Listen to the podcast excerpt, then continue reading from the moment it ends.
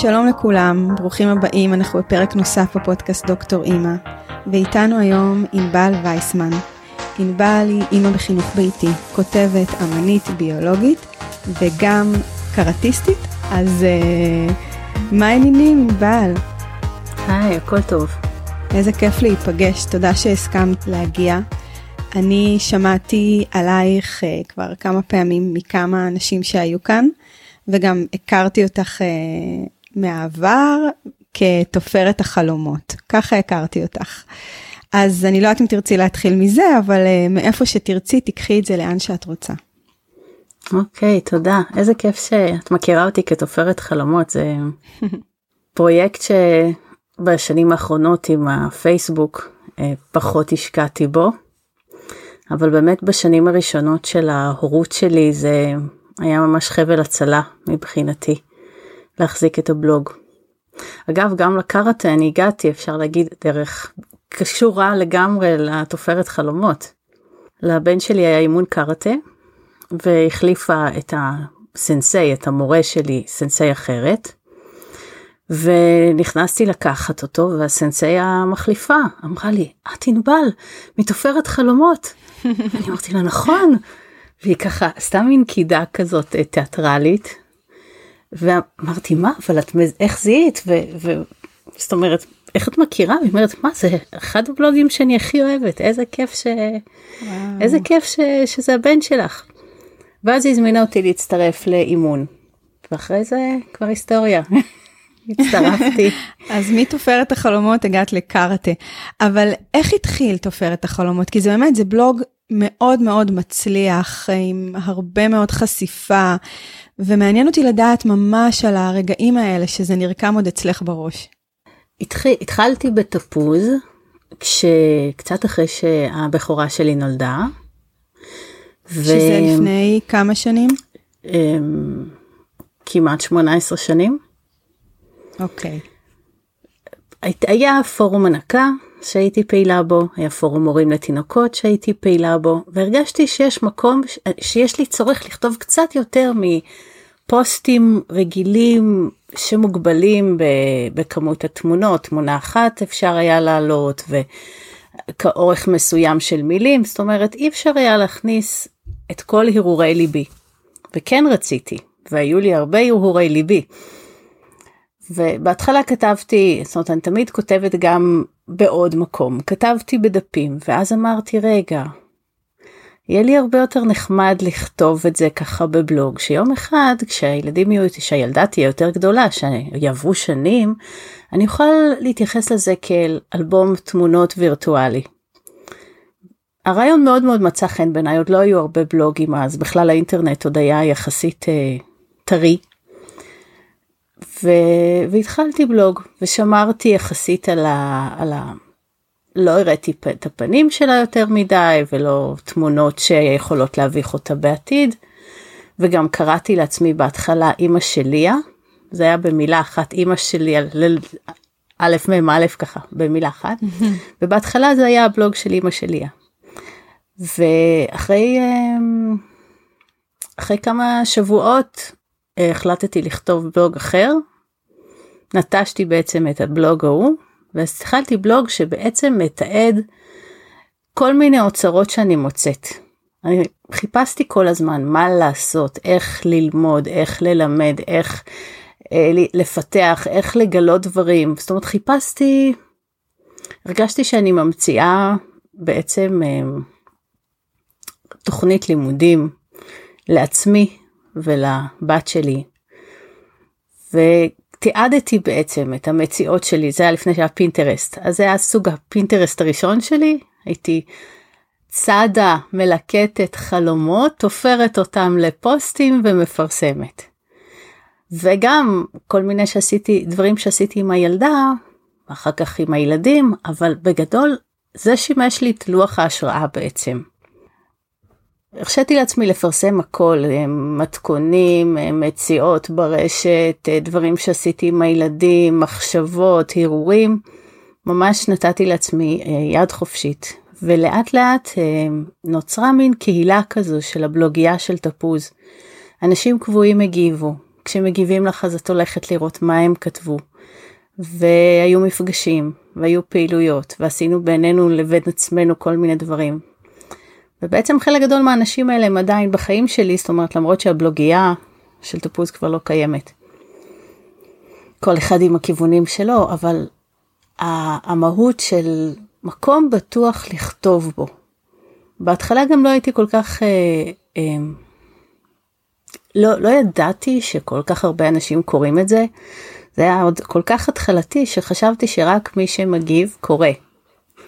אחר כך כשפגשתי למשל את הסנסיי הזו או עוד אנשים שפתאום גיליתי שהרבה יותר עיניים קראו ממה שאני ידעתי. מצד שני זה לא הפריע לי כי עמדתי מאחורי מה שפרסמתי ובאיזשהו שלב גם החלטתי שהבלוג הזה הולך לעזור לי בעתיד, זאת אומרת אני אכתוב דברים שאני רוצה לעשות, שאני אוכל לחזור אליהם ולמצוא אותם. הפסקתי לכתוב לעצמי מתכונים, במחברת מתכונים, כי כתבתי הכל בבלוג. בתקופה האחרונה, בקיץ האחרון, תפוז, פשוט פירקו את הבלוגייה לגמרי. ומאז כל דבר שאני מחפשת בגוגל, ואני יודעת, היה לי מתכון. נגיד, רציתי להכין אייריש קרים, ואמרתי, אני יודעת שהיה לי מתכון לאייריש קרים. אז אני כותבת, יש לי שורת חיפוש קבועה בגוגל, אייריש קרים תופרת חלומות. ומאז שתפוז התחרפנו, זה תמיד מגיע לאותו דף, עוגת מייפל. לא משנה מה אני מחפשת, תופרת חלומות בתפוז, אני מגיעה לעוגת מייפל. וכל מה כמעט כל התכנים שהיו שם, שהיו המון המון לינקים, איך עושים תח שרשרת, ואיך מלבדים פייה, וזה מגיע לרמות לדקויות של המון המון המון פינטרסט, כאילו בעצם המון המון לוחות של הדרכות ואוסף של גמדים ממנקי מקטרות וכל מיני דברים. כל זה עוגת מייפל. הכל הפך לעוגת מייפל. וואו. איזה קסם. יפה שאת מתייחסת לזה בחיוך, אני מרגישה מין קיבוץ כזה, יש המון דברים שם שנעלמו. הכל נעלם, הכל איננו, הכל הפך לעוגת מייפל, ומבחינתי זה בעצם איזשהו, א', זה היה בהתחלה איזשהו בוקס רציני, לא רק לי, לכל האנשים שהיו בבלוגייה, לכולם נעלמו כל התכנים, לכל אחד זה הצטמק לאיזו רשומה אחת לא רלוונטית, שעולה בכל החיפושים, וואו. כי הגוגל ממשיך לצוד את זה, הכל כאילו נמצא. ואני עברתי את קלטתי, קראנו לזה הספינה טובה, קראתי לזה שקלטנו שתפוז הולך ומתחרפן כשמנהל הבלוגייה עזב, זאת אומרת, דברים התחילו לראות לא כל כך טוב לפני כמה שנים, ואז אני העברתי, נראה לי ב-2014, העברתי את הבלוג שלי לוורדפרס. בעצם מ-2014 התיעוד הוא בוורדפרס. כל מה שיש בוורדפרס קיים. אבל כל מה שהיה בוורדפרס, בדיוק, מ-2003 עד 2014, כל זה נעלם. מצד שני, זה לא באמת נעלם. זאת אומרת, אולי זה לא צריך היה לי. אנחנו כאילו סומכים יותר מדי על המימד הווירטואלי, ואולי זה הזמן לחזור להתחיל ג'ורנלינג ומחברות שירה כתובות ומגירות. אנחנו לא יודעים לאן זה הולך. יש כל כך הרבה דברים שאני מניחה ברשת, שיש מין תחושה כזאת שזה יישמר, זה מין משהו נצחי, אבל מה שאת מתארת פה הוא ממש מביא איזשהו סיפור אחר. נכון, נכון, זה מלמד אותי לא להסתמך יותר מדי על מה שאני כותבת ברשת מצד אחד, לא לבנות על זה שאני אחפש אייריש קרים תופרת חלומות ואני אמצא את זה, וגם לדעת לאן ללכת לחפש כשאני כן רוצה, כי בסך הכל, כל מה שאני פרסמתי שם, למעט טקסטים, אירועים ושירים, שאת זה גם שמרתי כל הזמן במקביל, כתבתי לי בעצמי ואז פרסמתי. אז מבחינת התכנים יותר מליבי, כל זה קיים.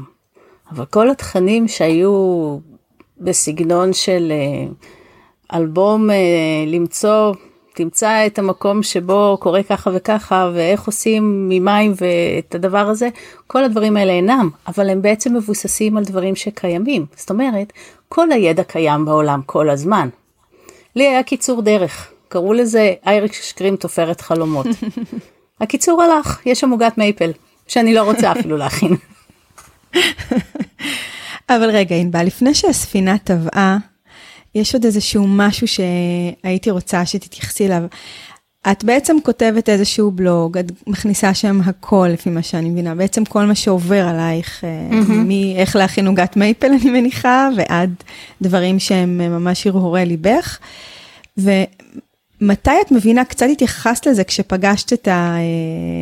איך קראת לזה? סנסיי? כן. אוקיי.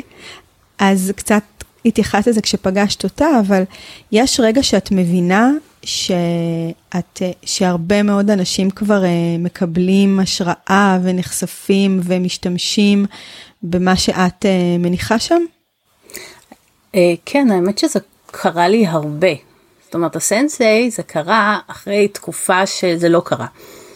ככה איזה שנתיים שזה לא קרה, אבל היו הרבה מפגשי חינוך ביתי שהייתי בהם, שאימהות היו מביאות חלקים של דברים, ותראי לי איך עושים את זה.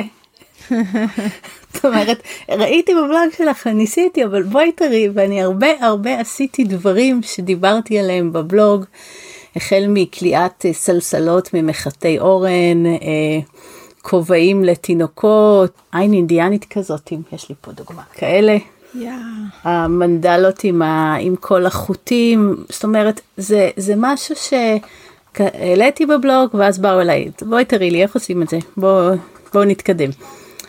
אז כל הזמן ידעתי, היה לי גם פה בחנית הקטע נורא נחמד, שאני הלכתי כבר דרך הוורדפרס, שהם לא בלוגיה בתפוז, הלכתי לטייל עם הכלבה, עם קויה, והייתי ממש לא הרבה זמן בחניתה, וגם לא הכרתי הרבה אנשים, ומישהי רצה אחריי וצעקה, עינבל, חכי, ואני ככה הסתובבתי, אמרתי, אני ממש מתנצלת, אני לא מזהה אותך, תזכירי לי מאיפה אנחנו מכירות.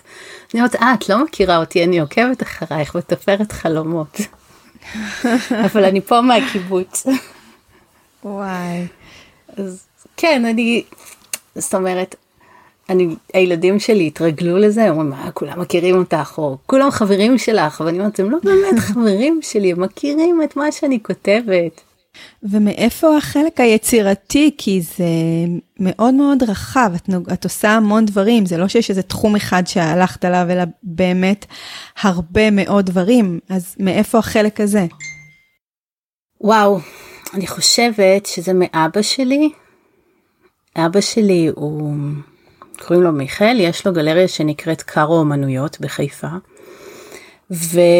הוא גם כן ככה אמן רב תחומי, זאת אומרת, כשבילדותי אני זוכרת אותו מכין קולאז'ים, גוזר ומדביק ניירות ויוצר קולאז'ים, ואני זוכרת אותו יוצר פסלים מכל מיני חומרים, ותופר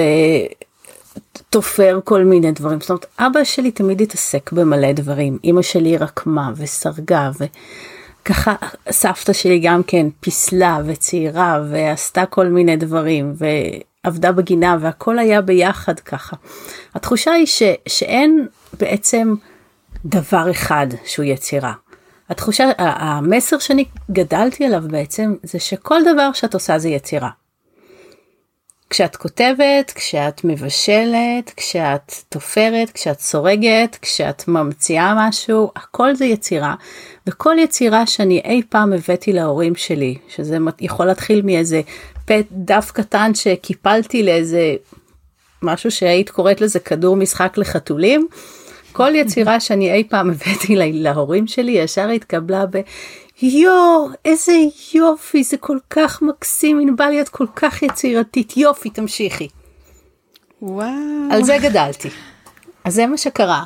מה שיש פה מסביבי זה ארונות כאלה, מדפים, מלמעלה למטה, מגירות משני הצדדים, מלמעלה למטה, עם חותמות, עם עטים, עטי ציפורן, עם דיו, עם כל מיני, עם וושי טייפס, עם כל מיני חותכנים, עם כל מיני פאנצ'ים, עם חרוזים וערכות לסריגה וסרטי בד והכל, הכל, הכל, הכל.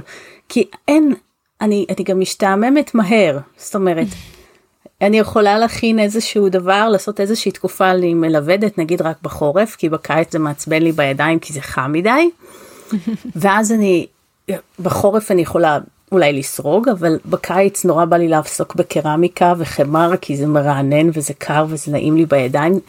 המגוון הוא חלק מהכיף שלי. כשעשיתי פה סדר, ניסיתי ככה להגיד לעצמי, רגע, אולי תצטמצמי, אולי תחליטי על תחום אחד, ומכל השאר תיפטרי. באמת, עבדתי על זה שעות, והגעתי למסקנה שכל דבר ודבר עורר בי את הדמיון של מה אני אעשה עם זה. ואם אני מצליחה להסתכל על משהו ולהגיד מה אני הולכת לעשות עם זה, אז הוא נשאר. בגלל שהוא ספארקס ג'וי, הוא עושה לי שמחה בלב. וככה יש לי פה את האקריליק, ויש לי פה את הגזרות של התפירה, ויש פה... זה לא נגמר. אני כל הזמן אומרת, אף פעם לא משעמם לי. זאת אומרת, אם משעמם לי מסריגה, אז יש משהו אחר שמחכה לי. ויש תקופות שלא בא לי ליצור בכלל. ואני גם זורמת עם זה, כי זה חיוני. זה כמו... הבשלה של פרי, זאת אומרת, יש תקופות שצריך לתת לעצים לנוח, לתת למוח לנוח, ואז כשמגיעה היצירה היא פשוט מתפרצת החוצה באיזושהי דרך.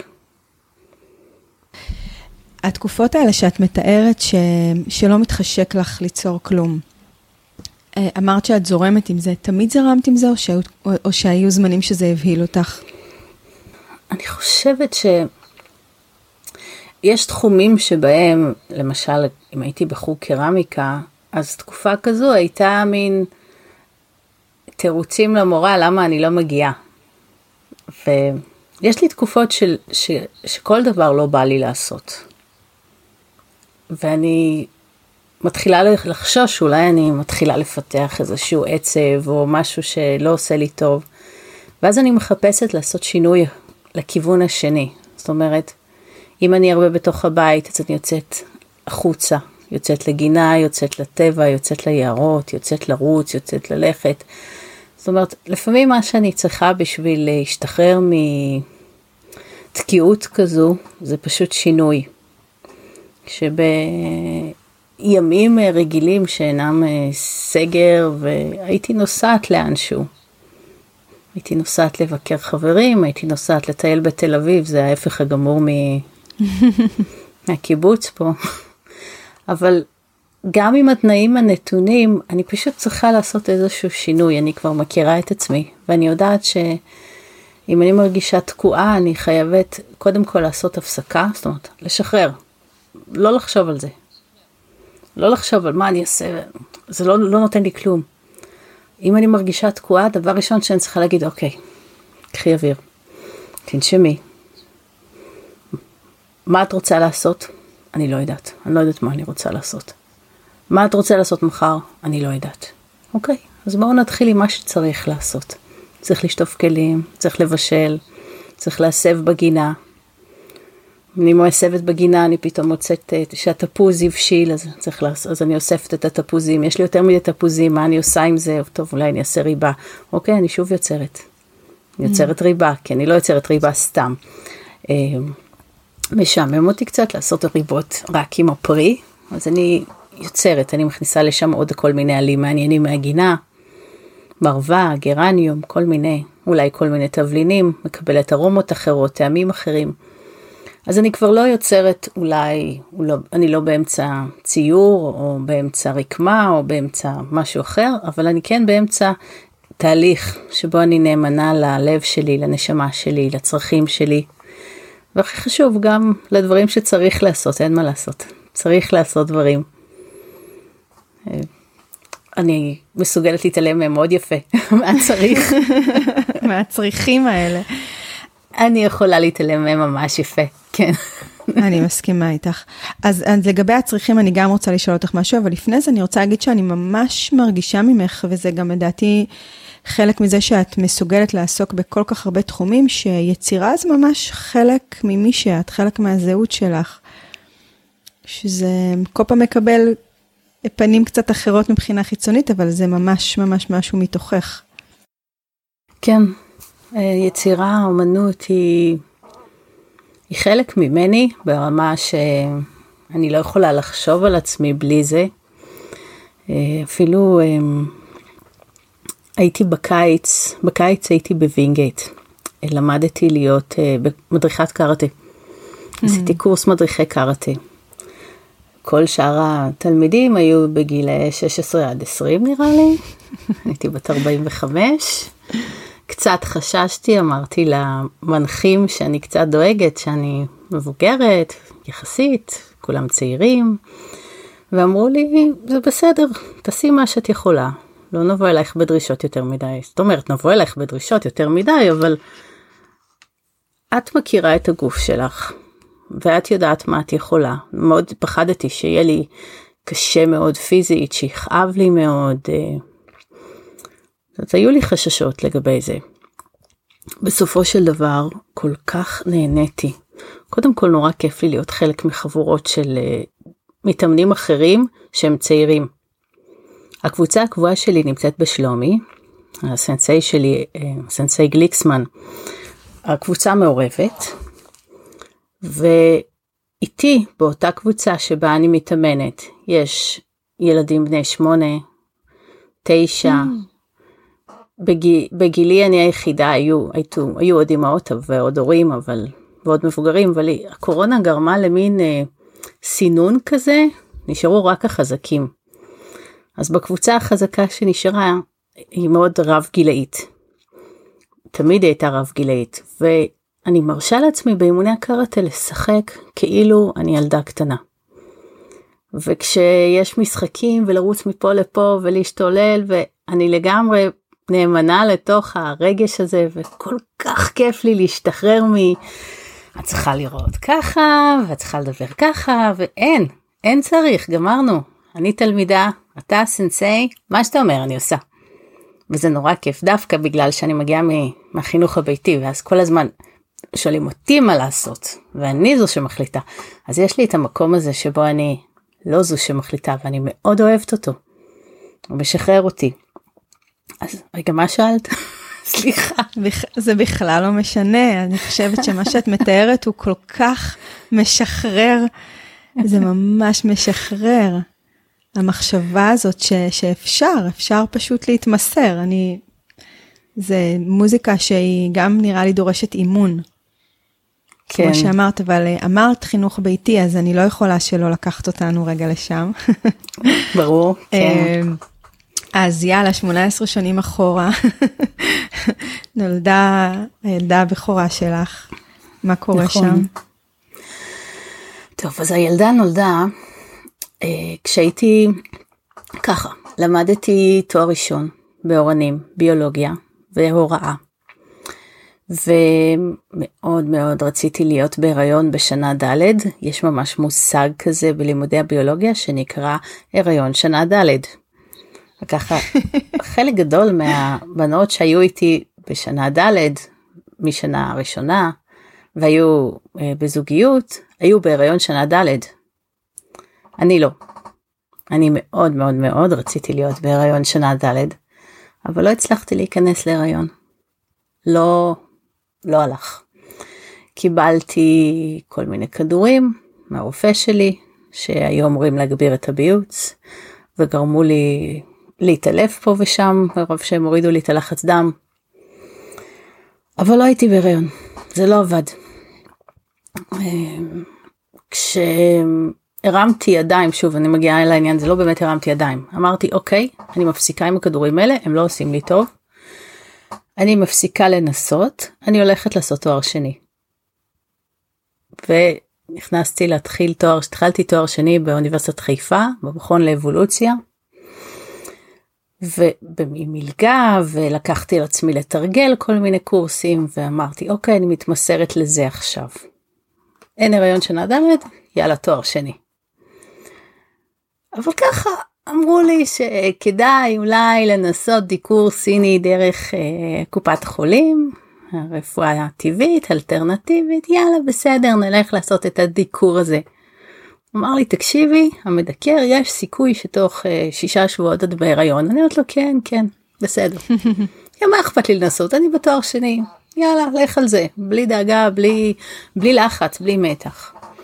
עשה לי דיקור, אחרי 6 שבועות הייתי בהיריון. וואו. קסם. צמרמורת.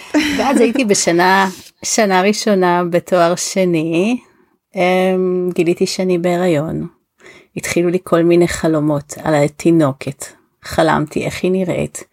חלמתי אותה בגיל 4, חלמתי אותה בגיל 16. חלמתי כל מיני נקודות מחייה, אני חייבת לציין שעד כה כל החלומות התגשמו אחד לאחד באופן מדהים. וואו. וכן, הייתי בהיריון, וידעתי שאני מסיימת את השנה, ככה באביב, סמסטר אביב אמורה ללדת אותה. וכן, התחלתי עם עדיין מחשבה שכשנגמרת לי חופשת הלידה, אני חוזרת למעבדה לחקור את הגנטיקה שבחרתי לבחור ולראות, ולבדוק, גידלתי כל מיני דברים בנווה יער, הבאתי את נפית החתולים לארץ. בגללי מגדלים אותה בארץ, כי חקרתי אותה בתור משהו שיכול לשמש איך זה נקרא? חומר נגד חרקים, דוחה חרקים טבעי. אז חקרתי את זה והכנסתי את זה, והחלקה הראשונה נזרעה בזכותי, וככה זה נכנס לארץ, וככה ידעתי שאני אחזור. ועד גיל 6 שבועות תינוק הוא די בובה לתפעול, זאת אומרת, אין הרבה תקשורת. ואז בגיל 6 שבועות, בדיוק כשמגיע הזמן להגיד, אוקיי, חופשת לידה מתחילה להסתיים, פתאום היא מחייכת. עכשיו, איך אפשר לעזוב אותה? עכשיו, כשהיא מחייכת, שאני באה אליה ומדברת, היא מחייכת. יצרתי קשר עם הנהלת האוניברסיטה, אמרתי, אני מעריכה את חופשת הלידה, אני אחזור בסמסטר הבא, סמסטר חורף, תנו לי את הקיץ איתה בנחת. הגיע המנחה שלי, הביא לי כל מיני עבודות לבדיקה, המשכתי לעבוד כמתרגלת בכמה קורסים, קצת שיחק איתה, קצת דיבר איתי, חזר לביתו בערב, הצלצל עליי ואמר לי, טוב, תקשיבי עינבל, אקדמיה נשארת כל הזמן, התינוקת שלך תינוקת רק פעם אחת, תעזבי, קחי חופשה ללא הגדרת זמן ותהי אמא שלה. את תרוויחי מזה, אני כל כך מצטערת על הרגעים שאני הפסדתי מהגדילה של הילדים שלי, בגלל שחשבתי שהמאמרים יותר חשובים מהם, שום דבר לא יותר חשוב מזה. קחי, אוקיי, ממני רק תדעי לך שאת יכולה בכל שלב לחזור ללימודים, קחי את הזמן. והוא עשה לי סוויץ' בראש, כי אמרתי רגע, אם אף אחד לא יושב ככה עם שעון ואומר לי, אוקיי, מתי את חוזרת? אז אני יכולה באמת אולי להישאר איתה בבית הזה. עד גיל 0.5 שנה דובר אז. גיל 5 חודשים. 5 חודשים ראשונים הייתי איתה בנחת בבית, אחרי בקשה של דחיית לימודים מול המכון לאבולוציה. וזה היה כיף. זה היה תענוג.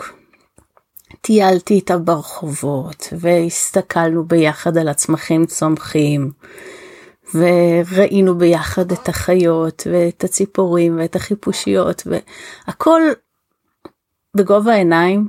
חקרתי את העולם משתי נקודות מבט, מנקודת המבט שלי כביולוגית, ומנקודת המבט שלה שרואה את הדברים פעם ראשונה. פעם ראשונה קשת, פעם ראשונה ים, פעם ראשונה שלכת, פעם ראשונה הכל. וזה ריגש אותי מאוד. וגם אז התחלתי, זה היה השלב שהתחלתי לתעד בבלוג. התחושה הזו של איזה פלא זה להיות אימא. איזה פלא זה לראות את העולם מחדש. אנחנו כל כך מגיעים לעולם לגיל מסוים וכבר, כן, עננים, כן, איזה קשת, טוב, בסדר. ההתלהבות הזו כל כך ריגשה אותי, אני חושבת שהיא עדיין מלווה אותי, ובגלל זה אני מסתובבת עם מצלמה ומצלמת כל הזמן, כי זה עדיין לראות כל הזמן את היופי בעולם, ולהתרגש ממנו.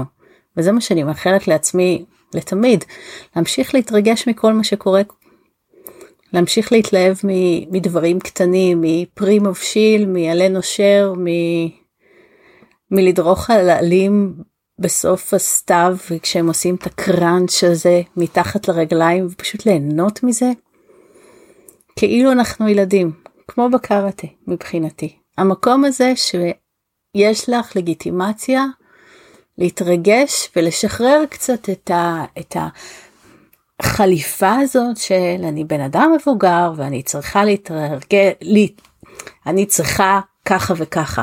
אז והיא צריכה, מה את רוצה? שזה מה שיוביל אותך. אז כן, התחלתי, זה עוד לא היה חינוך ביתי רשמי.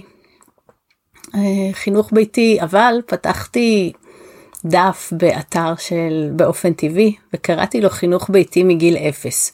אבל למה קראתי לו ככה? כי בהתחלה אמרתי חינוך ביתי, ואז העירו לי בחירי האתר דאז, ב-2003, כן? העירו לי, תקשיבי, חינוך ביתי זה מגיל 5, מרגע של חינוך חובה. כיום אגב מגיל 3. נכון. אבל אז היה מגיל 5. אז אמרתי, כן, אבל מה עד גיל 5? אז אמרו לי, עד גיל 5, זה כמו שהרבה אנשים עושים, זה לא חינוך ביתי. זה לא הליגה של הגדולים. זה לא הליגה, לא אמרו, אבל הרוסים כאילו, אז סבתות הרוסיות בחיפה היו מסתובבות עם ילדים בדיוק בגילאים האלה של 0 עד 5, ואומרות לי, כן, ככה מחנכים בחינוך הרוסי. עד גיל 5 נמצאים בבית, עם סבתא, אבא ואמא עובדים, ומדברים בעיקר רוסית, ולומדים הרבה דברים, ואז מגיעים בשלים למערכת. אז חשבו, אמרו לי שאני עושה חינוך רוסי. אבל לא עשיתי חינוך רוסי, כי אני לא. רגע, אז פתח דף, שאת קוראת לו חינוך ביתי מגיל 0. ומה קורה שם בדף הזה? מה קורה? וואו, אני כבר הרבה זמן לא נכנסתי אליו, אבל כתבתי בו כל מיני תובנות של גיליתי כל מיני דברים. למשל, גיליתי שכשאני מכינה לעצמי אוכל, אז התינוקת רוצה לנוק. איך שהאוכל מוכן ואני מתיישבת לאכול ויש כבר ריח ואני ככה מצא קיבה והכל, אז היא בוכה שהיא רעבה. זה הדהים אותי, לא מצאתי לזה הרבה פתרונות, אבל כל מיני כאלה, תובנות שכאלה. היא דיברה מגיל מאוד צעיר. הקראנו לה ספרים, תפילה אילה נורא אהבנו להקריא לה, היה פלוטו, ספרים איכותיים, לדעתי. יפים שעשו לי, שריגשו אותי. וכשהייתה בת כמה חודשים, 5 חודשים, אחרי עם שקילה בטיפת חלב, האחות אמרה לי, טוב, את יכולה להלביש אותה. אמרתי, תודה. התחלתי להלביש אותה, סיימתי להלביש אותה, ואז התינוקת אמרה תודה.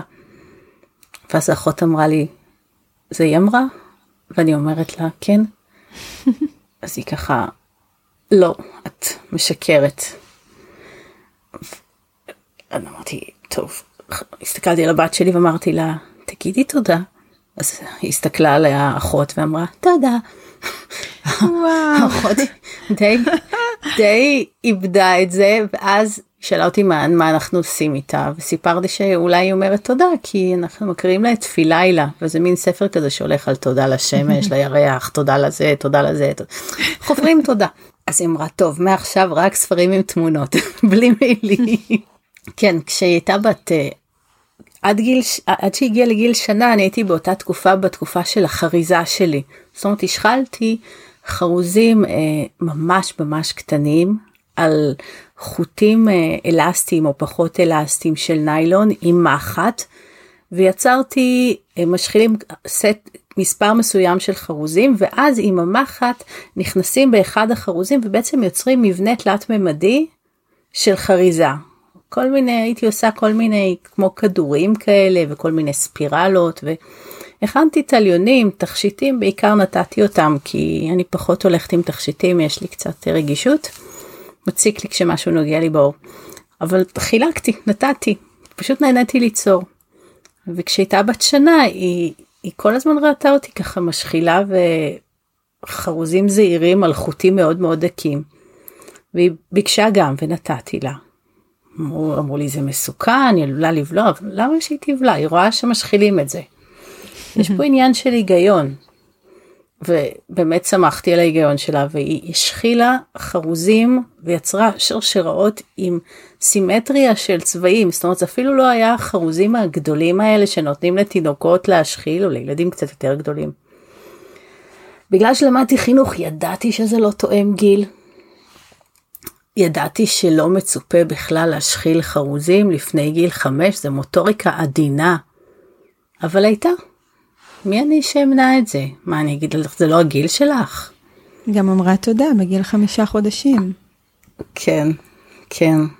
זהו, כשהייתה בת 5-6 חודשים, ידעתי שזה חינוך ביתי, עד אז לא ידעתי בכלל שקיים דבר כזה חינוך ביתי. נחשפתי לזה אצל חברה, ואז התחלתי לברר על הנושא לשכנע את כל מי שקרוב אליי שזה מה שאנחנו צריכים לעשות. גילי היה דווקא בעד. זאת אומרת, ההורים שלי קצת לא. ההורים שלו גם כן ממש לא. סבא שלי היה הכי נגד. הוא טען שילדים חייבים לסבול בשביל לגדול. שמשהו צריך להכין אותם לחיים האמיתיים, וזה הקשיים והסבל שהם יעברו בבית ספר. ואם אני אקח מהם את זה, אז יהיה להם מאוד קשה להשתלב בחיים האמיתיים. ואני אמרתי לסבא שלי כמה וכמה פעמים, שלהפך, החיים האמיתיים הם אומנם עם סבל, אבל אם אתה מגיע לשם חזק, בגלל שגדלת בתנאים ממש טובים, אתה יכול לסדר הכל. אתה מאמין ביכולת שלך לשפר דברים, אתה מאמין באנשים, כשאתה מזהה דברים שהם של עוולות, אתה יודע לזהות את זה, ואתה יכול אפילו למנוע את זה, או לשפר. זאת אומרת, למה אתה צריך לסבול בשביל להיות לבן אדם טוב? אולי אתה לא צריך לסבול בשביל להיות בן אדם טוב. אולי אתה יכול לגדול בתנאים ממש טובים, ולגדול להיות בן אדם ממש טוב, שרק ישפר את העולם. או לפחות העולם שאתה נמצא בו. אז היה לי ויכוח תמידי עם סבא שלי על זה, לאורך השנים. ההורים שלי דווקא שינו את דעתם, והם ממש ממש בעד חינוך ביתי כיום. עם השנים הם הבינו שלנכדים שלהם טוב, הם בעצמם אומרים כל הזמן, הם ילדים שתענוג להיות איתם. הם נהיו אנשים שתענוג להיות איתם. אני לא יכולה להגיד בוודאות שזה בגללי או בזכותי. זה בגללם ובזכותם. אני לא יכולה להגיד בוודאות שזה בזכות החינוך הביתי או לא בזכות החינוך הביתי. אבל אני יודעת שהם לא עברו סבל ולא התחשלו בתנאים קשים במהלך הילדות שלהם, כי אני אישית וידאתי שאין כאלה. זה הכל. אבל אני חושבת עלייך לפני כל כך הרבה זמן, שעוד החינוך הביתי, גם היום הוא נחשב למשהו קיצוני וביזרי, אבל אני חושבת עוד אז, מאיפה הביטחון שאת עושה את הדבר הנכון, ועוד בשלב מאוד מוקדם, את מתארת את זה אחרי 5 חודשים? כן, האמת היא שאני כל כך הרבה זמן רציתי להיות אימא, שכשקיבלתי את המתנה הזאת להיות אימא, עד אז בהיריון קראתי הרבה. לא כל הספרים שקראתי שימשו אותי לטובה, אבל קראתי ספרים על שיטת מונטסורי, וקראתי ספרים על פסיכולוגיה של ילדים, וספרים של לנהל ילדים, ספרים איומים באמת, קראתי גם ספרים נוראים. גם כאלה וגם כאלה, קראתי המון חומר. הייתי ממש בבליעת חומר.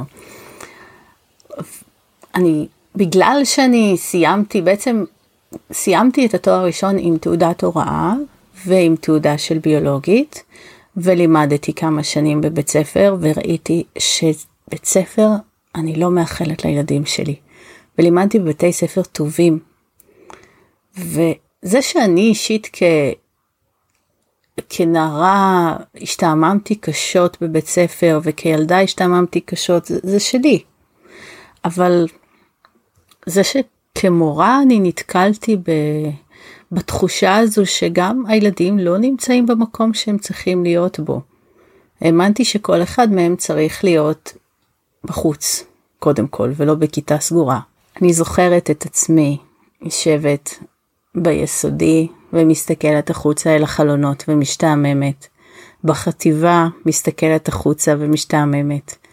בתיכון, אני פשוט יכולה לתאר מה היה בכל חלון, בכל אחד מהמקומות שהייתי בהם ולמדתי בהם.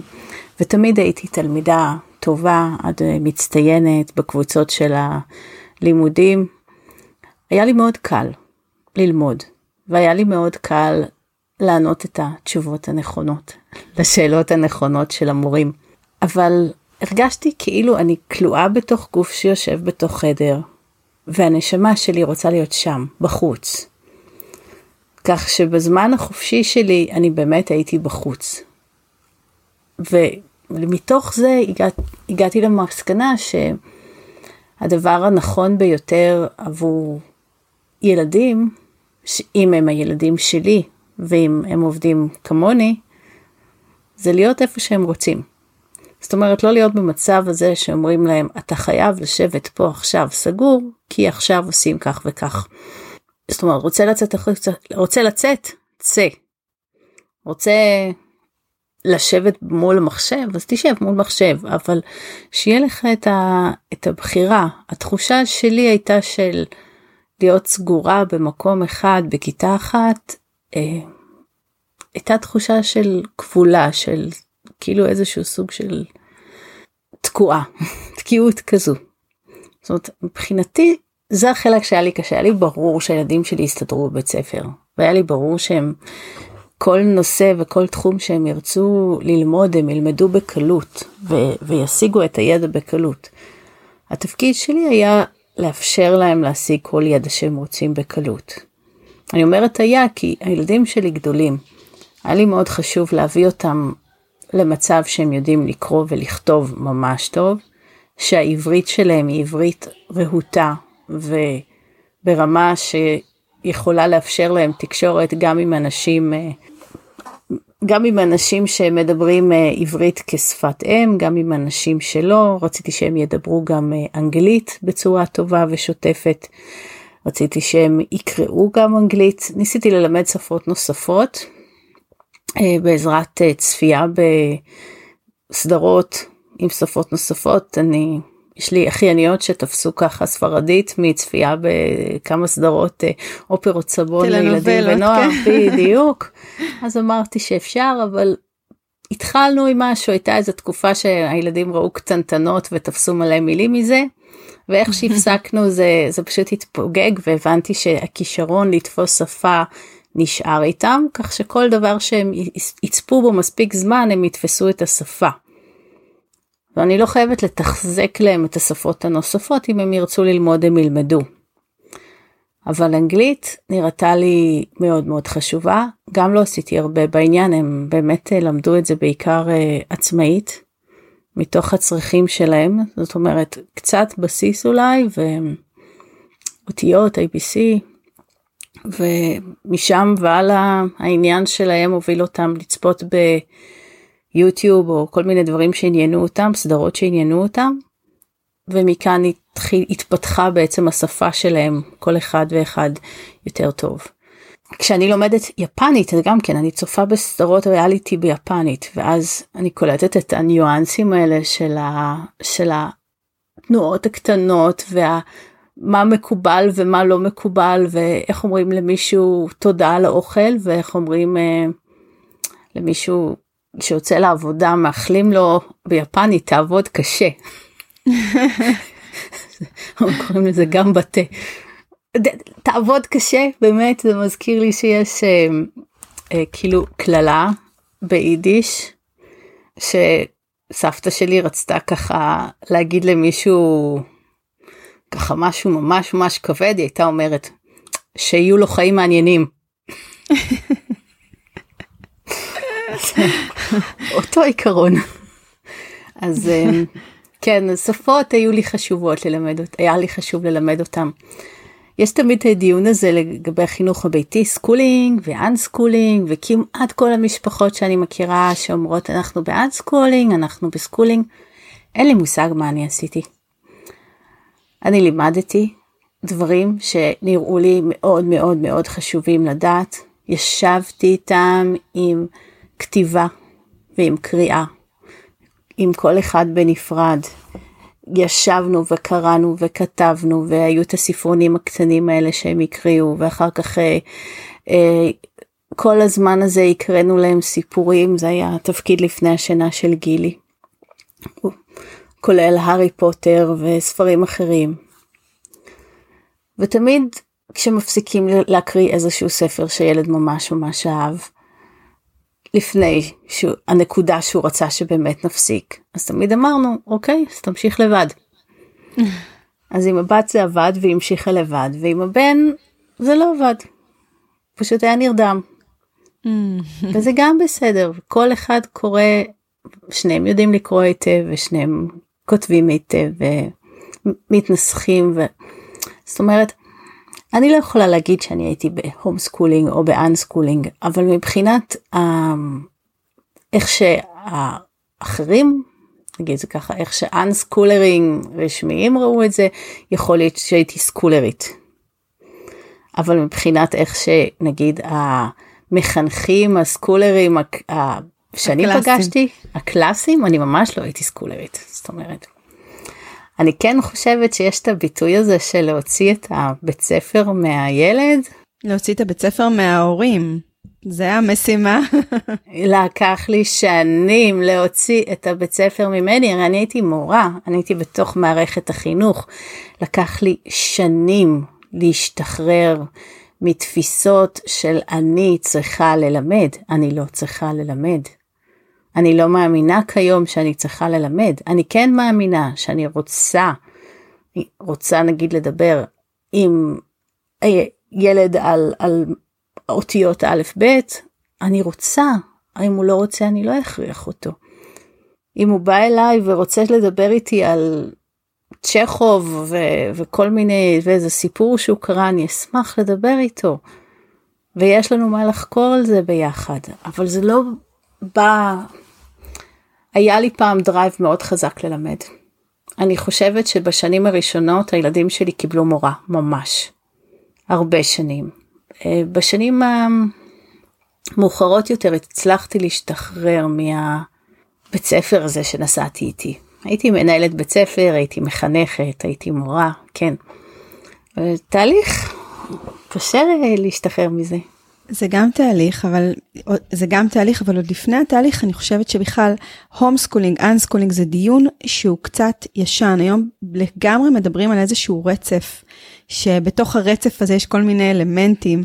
אז במובן זה אפשר, כל אחד יכול למקם את עצמו איפשהו, אז גם מדברים על רצף, וגם מדברים באמת על התפתחות, כמו שאת מתארת, זה שאתה יכול להיות בתקופה מסוימת, במקום מסוים, וזה בדרך כלל התנועה עם יותר סקולינג, לכיוון יותר משוחרר, אז זה באמת משהו שאת גם מתארת אותו. אבל מקודם אמרת משהו, וככה אני הייתי רוצה, אם תוכלי להתייחס לזה, אמרת, אני ידעתי שהם הסתדרו במערכת, אני ידעתי שהם ידעו, אני אמרת, תיארת איזושהי ידיעה כזאת פנימית, שידעת שיהיה בסדר. את יכולה להתייחס לזה, איך אפשר לדעת שיהיה בסדר? אם אנחנו עושים משהו כל כך אחר. נגיד, אני אתן השוואה, נגיד את יודעת שאת נוסעת עכשיו לטיול, לחול, לארץ שעוד לא היית בה.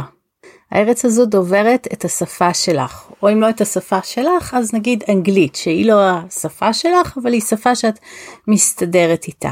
איך את יודעת שתסתדרי שם? את יודעת שאת תנחתי בשדה תעופה, נגיד בהית'רו בלונדון. את יודעת, את בדקת מראש וראית שנגיד יש תחבורה מהית'רו למרכז לונדון, והחלטת לנסוע איתה, או שהזמנת לך מונית. נגיד שהזמנת לך מראש מלון, אז את יודעת לאן להגיע. איך את יודעת מה יהיה? איך את יודעת איך יתנהל הזמן שלך? אני לא יודעת. אז למה את נוסעת, למרות שאת לא יודעת מה יהיה? אני לא הייתי נוסעת במצב כזה. כן, אני כן. אפילו עשיתי את זה. סתם, האמת שאני צוחקת. אבל מה אנחנו אומרים? שבבית ספר יש את אותה שפה בגדול שאנחנו מדברים, זה לא מעבר לארץ אחרת. המנהגים, התרבות הבסיסית היא אותה תרבות, זאת אומרת אנחנו לא גדלים בתוך ריק, אנחנו קמים בבוקר, אנחנו מתלבשים, אנחנו אוכלים, אנחנו מדברים, אנחנו יוצאים לקניות, אנחנו הולכים לדואר, אנחנו הולכים לטיולים, אנחנו הולכים אולי למפגשים עם עוד אנשים, זאת אומרת אנחנו יודעים להתנהל בחברה. עכשיו השאלה היא, איך אני יודעת שיהיה בסדר? יכול להיות שיהיו קשיים, אבל כל הזמן אנחנו, ההורים ממשיכים להתקיים פה, ותמיד אפשר להמשיך לבוא לדבר איתנו, ואנחנו תמיד נעשה ונפעל כמה שאנחנו יכולים, בשביל לעשות טוב ובשביל לשפר את התנאים ואת האיכות חיים, לא רק של הילד שלנו, אלא בעצם כל מי שאנחנו יכולים לעזור לו. זה מזכיר לי שכשהבן הצעיר שלי היה בן 6, הוא ביקש לנסות כיתה א'. לפני זה הוא ביקש לנסות גן, כך זה הולך. והקבסית באיפה שגרנו הסכימה, ונכנסנו איתו לגן חובה, כשהוא בעצם היה בגיל של כיתה א'. והוא היה בגן חובה שבועיים נראה לי. הגיע בבוקר, באתי לקחת אותו אחר הצהריים, ובימים הראשונים הוא היה עם עיניים ככה, וואו, אמא, לא תאמיני כמה הרבה ילדים יש, והם כל הזמן זמינים. כן, זה עקב חילס של החינוך הביתי, זה החברה. כמה שאנחנו יכולים להגיד שאולי יהיו הרבה משפחות בחינוך ביתי, כל משפחה יש לה את הזמן שלה ואת המקצבים שלה ואת התוכניות שלה. אז למעט במפגשים רשמיים של אנשים שקבעו להיפגש, זה כמו מצב שכל הזמן יש אנשים שלא צריכים כל הזמן חברה, ויש אנשים שכן. והילד שלי הוא מסוג האנשים שכל הזמן צריך חברים, בגיל מאוד מאוד צעיר. ואז המבנה הזה של אמא ואחות ואבא, ואולי סבא וסבתא מדי פעם, ואולי קצת שכנים וקצת חברים מחוגים, והחברים מחינוך ביתי שהוא פוגש פעמיים, 3-4 בשבוע, לכמה שעות כל פעם, זה לא הספיק לו. הוא היה עדיין רעב לזה. ואז באותם שבועיים בגן הוא חזר כל יום ככה, וואי, זה כיף לשחק מהבוקר עד אחר הצהריים עם חברים. ואז אחרי שבוע זה כבר התחיל, אולי אני לא אלך היום. המשכנו. אולי, תגיד, מה קורה? אתה נורא רצית את כל החברים ולהיות כל היום עם חברים. מה השתנה? אמרתי, תשמעי, נורא משעמם לי. אני מרגיש שאין לי מקום, אני רוצה ללמוד, אני תקוע פה. זה נחמד לשחק כל היום, אני חוזר הביתה, אני עייף, אני רוצה ללכת לישון, הוא באמת היה חוזר, נשכב, ישן, זהו. וואו. אני מפסיד את כל היום, אני לא יכול לעשות כלום, ואנחנו כל הזמן באותו מקום. וזה חדר אחד, ויש גינה, נכון, אבל אם את החברים שהכרתי פה, אני אמשיך להיות בקשר איתם, אני כבר לא צריך את המקום הזה. עכשיו אני רוצה ללכת לכיתה א'. עשינו וי על הגן. שבועיים בגן, אוקיי. בדקתי את זה קצת יותר לעומק. מסתבר שהקבסית ביישוב הזה הסכימה. וואו, איזה קבסית. אנחנו מדברים שבועיים אחרי תחילת ספטמבר. והילד הולך לכיתה א'. עכשיו כל ההורים בגן מתחרפנים. מה סיפור כזה? לא שמעתי אותה. מקפיצים אותו אחרי שבועיים בגן חובה. לכיתה א'. מה עושים בשביל להצטרף גם? איזה מבחנים עשו לו? גם אנחנו רוצים. ואנחנו הגננות מסכנות, ואני והקבסית מנסים להסביר להם, תקשיבו. הוא הגיע מחינוך ביתי, והוא רק התנסה בגן, הוא עדיין היה, כל הזמן הזה עדיין אישור חינוך ביתי שלו היה פעיל, זאת אומרת, האחראית חינוך ביתי של האזור, אמרה שזה בסך הכל להתנסות, וזה עד 3 חודשים, זה כאילו באיזשהו חוג, זה לא מפסיק את החינוך הביתי שלו בכלל. אז מבחינתנו זה היה ניסוי. אז הוא התחיל כיתה א', וישבתי איתו. ממש אני מרגישה בסיפור מתח, כן. ישבתי איתו בכיתה א', בבית ספר קטן וחמוד ביישוב, עם אולי 20 ילדים. עוד לפני שהתחלנו, היה לו שיחה עם המורה, עם המחנכת. בזמן שהיא דיברה, הוא שרק את הסימפוניה התשיעית של בטהובן. ילד מאוד מאוד מוזיקלי. מנגן על פסנתר מגיל 4. ושורק יצירות שלמות. אז הוא שרק יצירה. מדהימה, יפהפייה. המחנכת דיברה ודיברה והסבירה מה צריך להביא ואת כללים. וכשהוא סיים את השריקה שלו, שהייתה נהדרת, אני ישבתי מהצד וכזה, יאי, כל הכבוד. היא אמרה לו, אסור לשרוק בבית הספר. לדעתי אפילו לא שמע את המוזיקה. ואמרתי לו, אתה בטוח שאתה רוצה? והוא אמר לי, כן, אני רוצה. והוא התחיל. ובימים הראשונים אני הייתי שם, וראיתי איך היא מתנהלת. היו ילדים שהפריעו. הילדים האלה קיבלו בסוף היום או סוכריה, או מדבקת כל הכבוד התנהגתי יפה.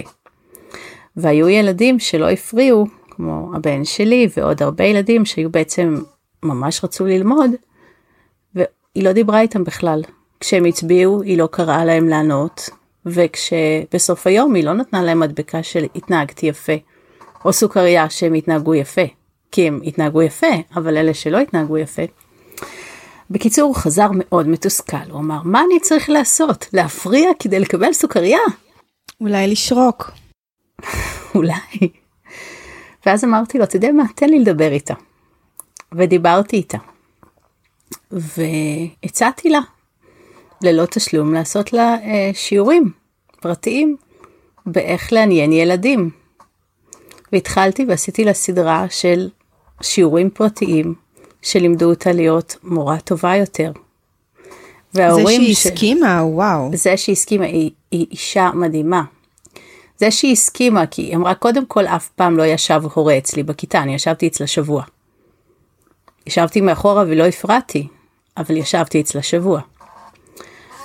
אף פעם לא ישב אצלי הורה, ואף פעם לא אימא שמבינה קצת בחינוך, כי בכל זאת באתי רקע גם של החינוך הביתי וגם עם תעודת תורה וגם רכז לחינוך חברתי, ויש לי כל מיני תעודות, מנחת הורים, כל מיני. יש לי הרבה תעודות, כמו גם תעודת מדריכת הקראטה עכשיו, כן, עוד תעודה. אז היא אמרה, אף פעם לא באו אליי בכזאת הצעה. אני אשמח, והיא הגיעה אליי לשיעורים פרטיים, פעם בשבוע, אחר הצהריים, בהתחלה כמה פעמים בשבוע. וממש לימדתי אותה הרבה דברים, כולל להתייחס לילדים בגובה העיניים. זאת אומרת, היה לה קטע כזה שהיא דיברה על ילדים כאילו הם יצורים קטנים. שלום, מה שלומך? איך ישנת? זה שיגע אותם. ילד מגיע לכיתה א' אחרי שכבר אומרים לו שהוא גדול, ואז פתאום מדברים עליו כאילו איזה תינוק. וכמה שהם אמרו לה, אני לא תינוק, זה לא עזר. חמוד, בטח שאתה לא תינוק. מה פתאום, אתה לא תינוק, אתה גדול, כל הכבוד, כן. שיגע אותם, הפסיקה עם זה. והיא הבינה שאם אנחנו באים אל אנשים אחרים, מדברים אליהם באותה דרך שאנחנו רוצים שידברו אלינו, אז אנחנו מקבלים יחס הגיוני. ואם אנחנו מדברים אל ילד שכאילו איזה תינוק, אז הוא יתנהג כמו תינוק, כי הוא מתוסכל, כי לא מקשיבים לו. בקיצור, עשינו תהליך ביחד. במהלך התהליך הזה, אדם דיווח מהכיתה שהשיעורים מאוד השתפרו איתה, ושנהיה יותר שקט, ויותר נעים ללמוד.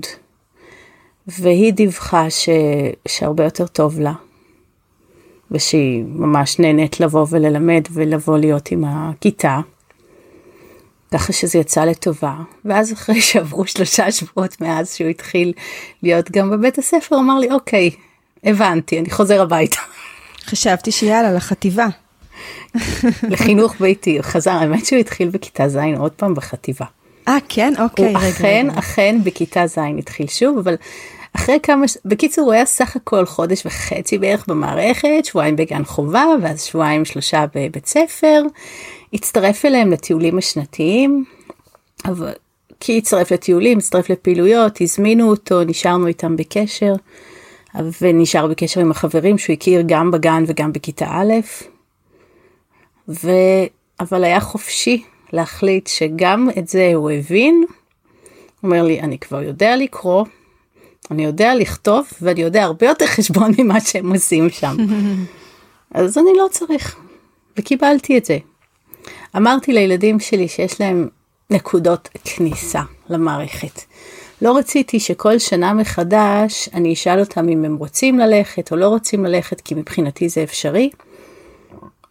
אז אמרתי להם, יש לכם נקודות כניסה שהן נקודות הכניסה מתערבבות. כלומר, בתחילת א' יש ערבוב של ילדים שמגיעים ממקומות שונים. בתחילת כיתה ז' יש ערבוב של ילדים שמגיעים ממקומות שונים, וכולם תלמידים חדשים ואף אחד לא מכיר את השני, או שהם מכירים אז ככה. ובתחילת כיתה י'. אלה שלוש הנקודות שבהן אני אתמוך ב100% לכניסה שלכם למערכת. ואדם זכר את זה, ובאמת בסוף כיתה ו' הוא אמר שהוא רוצה בכיתה ז' להיכנס למערכת, והוא נכנס למערכת לבית ספר המקומי. הוא עכשיו בכיתה י' עדיין במערכת. איך זה היה המעבר הזה? קודם כל רגע, רציתי לשאול לגבי אדם. כבר היו סימנים קודם, למרות שהוא ידע שהנקודת הכניסה שלו בכיתה ז', היו סימנים קודם שהוא רצה כבר להשתלב במערכת? חוץ מבכיתה א', לא. הוא ממש, אפילו כמה פעמים יצא שהוא הודע לי על זה שהוא לא במערכת. הוא שמע עדויות ממקור ראשון, מחברים שלו פה במקום, ואמר, אני ממש שמח שאני לא, ואני יודע שאני אסתדר כשאני אכנס. הוא גם הגיע, שהוא מבחינת מתמטיקה, הוא התעסק כבר במתמטיקה של שלבים הרבה יותר מאוחרים מהמתמטיקה שהוא נכנס אליה בכיתה ז', אז היה לו מאוד קל. גם האנגלית שלו... רגע, שנייה, מתמטיקה. מתמטיקה זה תחום שהוא נורא אהב, אז רצתי איתו. עשינו, התקדמנו, בהתחלה עבדנו עם חוברות בריטיות, ואחר כך מדי פעם עשיתי את המנוי על אתר אוניברסיטה, וככה בהתחלה עשינו כאילו את שכבת הגיל שלו, ואז כשהוא גמר את זה, רצנו עליו, הוא הגיע ככה כיתה ח' ת', זאת אומרת בקלות, עשה את כל התרגילים, תרגל את זה, אז ידעתי שהוא בסדר עם המתמטיקה, זאת אומרת שלא. לא הייתה לי שאלה שהוא יסתדר, כי שוב, הוא הגיע עם, מבחינת ידע ידעתי שהידע בסדר.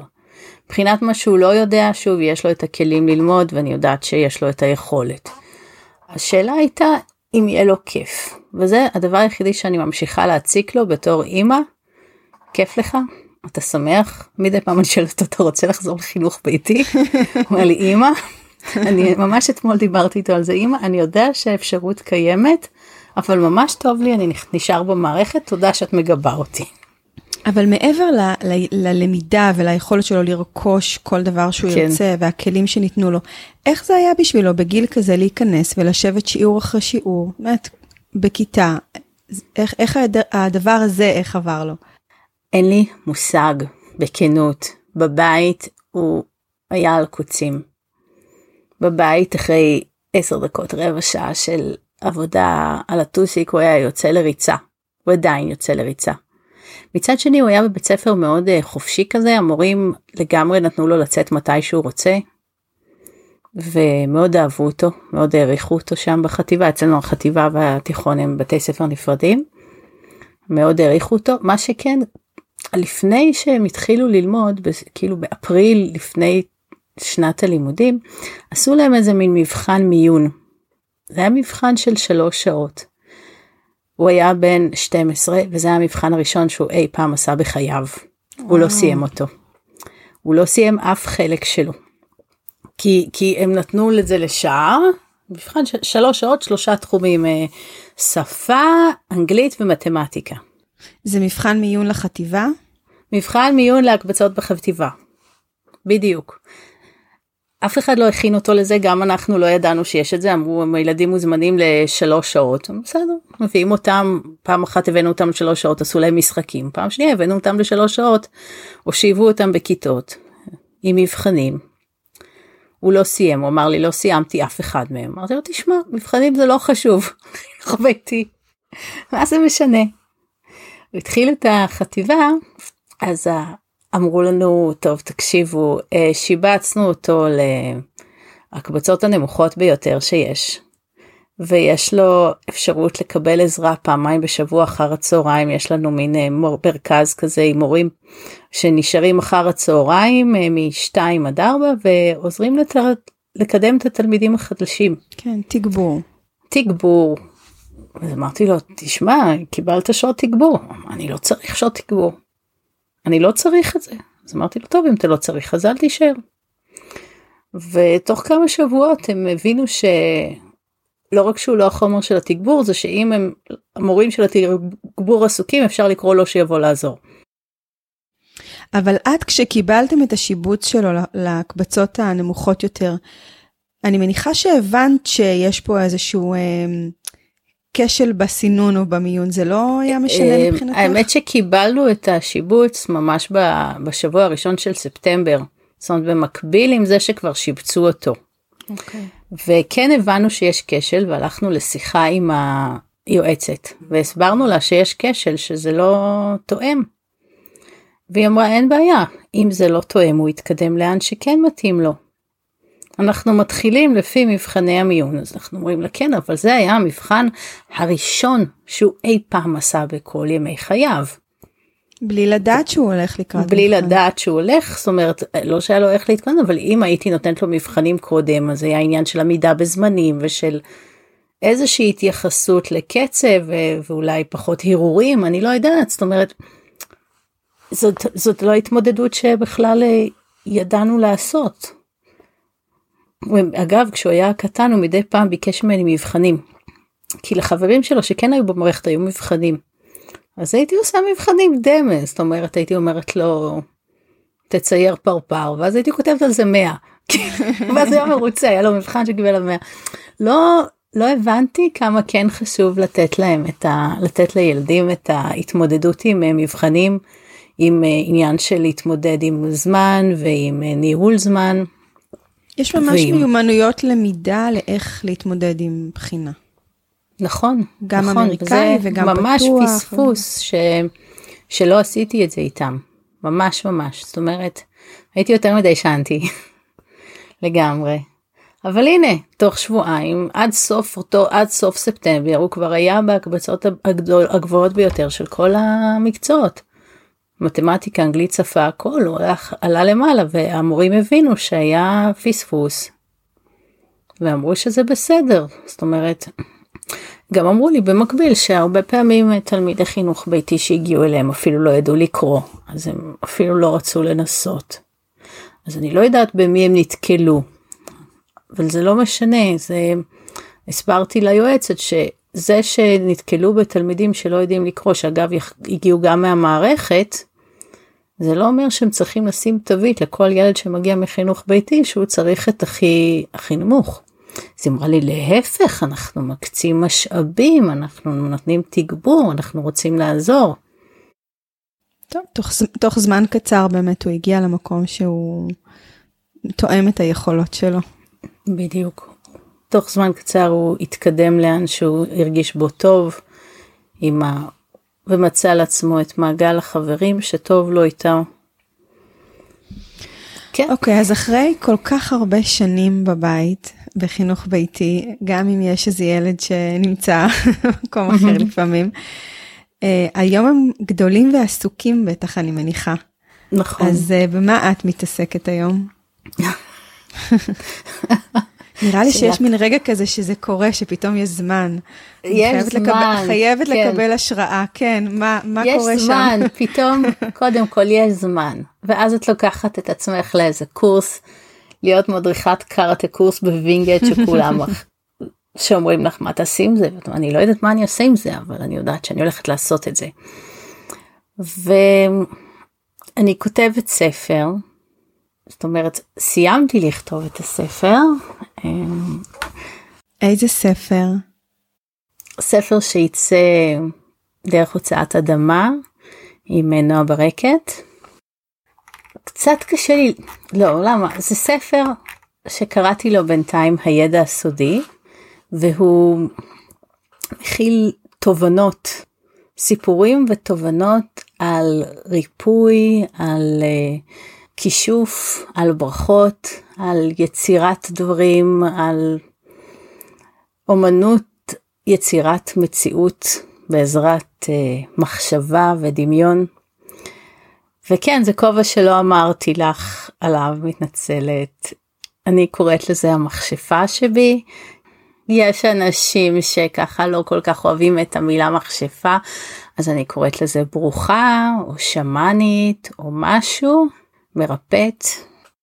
את יכולה אבל להגיד על זה שתי מילים, או קצת יותר, מה זה אומר? כן. למי שפחות מחובר למושגים. כן, כן. אני מחוברת מאוד מאוד לטבע. וגדלתי בעצם, סבתא שלי, סבתא שושנה, הייתה גם היא מאוד מאוד מחוברת לטבע. היא לימדה אותי כל מיני צמחים שגדלים לנו בטבע שלנו, של ישראל, באופן טבעי, ומה עושים איתם. כל מיני תבלינים ומה עושים איתם. אם כאב לי הראש, הייתה עוטפת עם הידיים שלה, את הראש שלי, וככה רק לא באמת נוגעת לי באוזניים, אבל עושה מין איזושהי אנרגיה כזו, ואז ככה משחררת, וזה עוד לפני שהיה כל הרייקי והאלה בארץ. זאת אומרת, זה עוד לפני. אני מדברת על סוף שנות ה-70 ככה. אני חושבת שזה מין אומנות שימושית של עזרה לטבע ולעצמך, דרך נתינה ודרך עשייה. ויכול להיות שחלק מהיצירתיות שלי קשורה גם לזה. מבחינת הילדים שלי, זה אמר שאני מגיל מאוד צעיר, הייתי אומרת להם, כואבת לך הבטן? בוא נלך לגינה ונבחר איזה צמח יעזור לך. ואתה תבחר איזה צמח יעזור לך. ואז אתה מצביע על איזשהו צמח, אתה חושב שזה יעזור לך? יופי, תריח אותו. אתה עדיין רוצה? כן, יופי, ניקח. וכיום זה כבר מרוכז לכואבת לי הבטן, אמא תיכולה אולי ללכת לקטוף לי מרווה, זה יעזור לי עכשיו, כן. אז כן, נכון, יכלתי להגיד לכם מההתחלה שמרווה עוזרת נגד כאבי בטן, אבל גם רוזמרין עוזר וגם שומר עוזר, ויש עוד דברים שעוזרים. כמה שתכירו יותר דברים שיכולים לעזור לכם, אתם תדעו לבחור את הדבר הנכון ברגע הנכון. כי נגיד, אם זה כאב בטן בגלל גזים, אז דווקא רוזמרין יעזור. אבל אם זה כאב בטן בגלל איזושהי הצטננות, אז רוזמרין בכלל לא יעזור, אבל מרווה תעזור. זאת אומרת, איך תדעו לבחור? אני מנסה ללמד בספר את המיומנות הזאת, לפתח את החוש השישי של לדעת ללכת לדבר הנכון, לדעת לטפל בעצמך נכון, ובעיקר לדעת לטפל באחרים, בילדים שלך, בבני משפחה שלך, במי שפונה אלייך ומבקש עזרה. אז לדעת להכיר את האיכויות, לא רק של הצמחים, אלא גם של הברכות.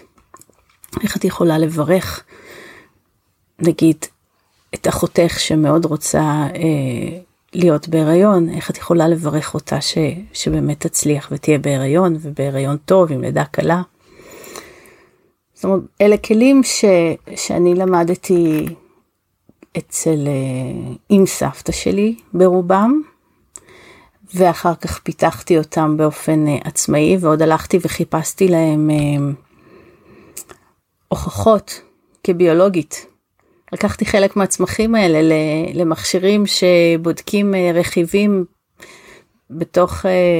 במעבדות בשביל לגלות מה עובד בהם. ואז אחרי שהבנתי מה עובד בהם, אז גם כתבתי על זה והצטרפתי לכל מיני מאמרים שכתבו מה משפיע, למה המרווה כל כך יעילה. אז עכשיו כולם יודעים, המרווה מאוד יעילה לנו לאנשים בווסת וגלי חום, בגלל שהיא מכילה פיטואסטרוגן.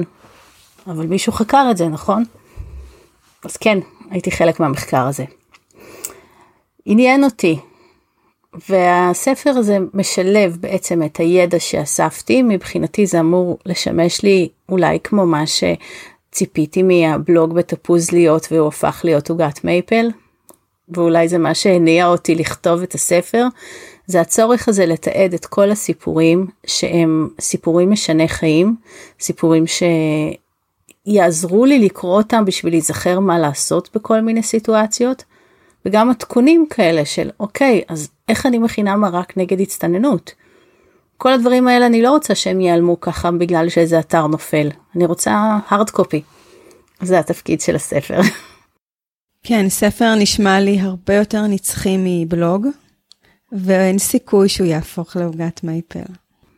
אז כן, עברתי בו גם הליקוט וגם החיבה החדשה שלי לליקוט פטריות, גם את זה הכנסתי, וגם על הריונות ולידה והנקה וכל מיני, באמת אספתי המון ידע, המון ידע, ואני רוצה אותו זמין, לא רק בשבילי אלא בעיקר בשביל הילדים שלי ובשביל אחרים.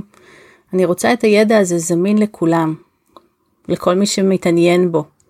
והאתגר הגדול מבחינתי זה באמת להנגיש את הידע הזה, ככה שזה לא יהיה כמו אינדקס, אנציקלופדיה לבריאות המשפחה, שאת פותחת כאבים באמה, ואת הולכת לבדוק מה זה, או בגוגל, ואז יוצאים לך כל מיני דברים נוראים שאת אפילו לא העלית על דעתך. אני רוצה משהו שאנשים, ספר שקודם כל יקראו אותה, אני רוצה, מדמיינת את הקוראת שלי, קוראת אותו להנאתה, ובעצם מטמיעה פנימה את כל מיני תובנות.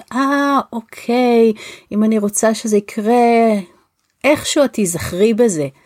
זה מגיע לידי זה שבסופו של דבר, כשאני אתקשר לקוראת שלי, ואני אגיד לה, תקשיבי, נורא כואבות לי השיניים, מה אני יכולה לעשות? היא תגיד, כן, אני זוכרת, איזה קטע כזה, לכיתי לסייעלת המאסטיק. הרי מתי אנחנו לומדים הכי טוב? לא כשאומרים לנו, תשננו בבקשה את הרשימה הבאה. כשזה מגיע לנו מהדלת האחורית, ראינו באיזשהו סרט שקרה ככה וככה, אוקיי, גם אני אעשה את זה. הקשבתי לשיחה שלך עם יונת על ילדים מתבגרים, הבן שלי נכנס, הרגשתי שהוא צריך משהו, פתאום ידעתי מה לעשות. זאת אומרת, אנחנו מהדהדות פה איזושהי תורה, איזושהי ידע, בדלת האחורית, ככה היא הכי יעילה. מבחינתי זה מה שאני רוצה לעשות, שזה יהיה קרי, סיפורים, אבל בדלת האחורית ייכנס פה ידע שישמש כמו גוגל, אבל כל אחת לעצמה. וואו, ומתי הוא צפוי לצאת לאור? הוא כרגע בשלבים של עריכה מתקדמת, אז אני לא יודעת לענות לך, אבל אני מניחה שזה תהליך שיקרה בקרוב, כן. וואו, עינבל, אנחנו מתקרבות לסיום, ואני רוצה להגיד לך שאת נוגעת בכל כך הרבה תחומים, סוג של משהו שהוא מין רבת פעלים, אבל באותה נשימה אני גם מרגישה שהכל נובע מאיזשהו מקור אחד שנמצא בתוכך, שהכל קשור להכל איכשהו. כן. יש לך משהו שהיית רוצה להוסיף? כן. החיים פשוט טובים, מותר להגיד שהחיים טובים. אחד הכללים הכי חשובים בעיניי, בשביל שיהיו לנו חיים טובים ויקרו לנו דברים טובים, זה לדבר על הטוב. זה היה כלל שהחלטתי עליו כבר כשפתחתי את הבלוג, את תופרת החלומות.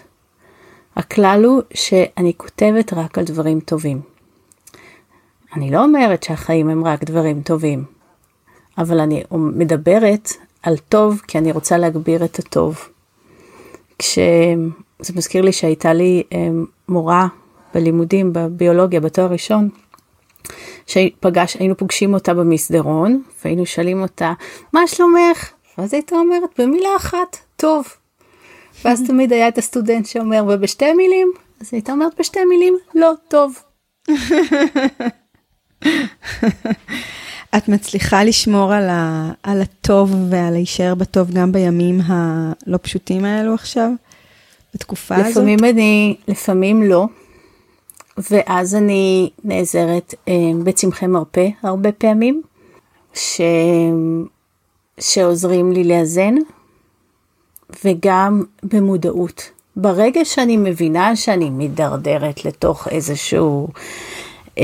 איזושהי תהום של כעסים, ברגע שאני תופסת את עצמי, אני עוצרת ואני אומרת, אוקיי, זה לא הולך למקום טוב. בואי, תאספי את עצמך, תזכרי בך, תזכרי בטוב. ואני מתחילה לעשות דברים. אני גיליתי למשל שלעשות קאטה בקארטה, לעשות אימון קארטה.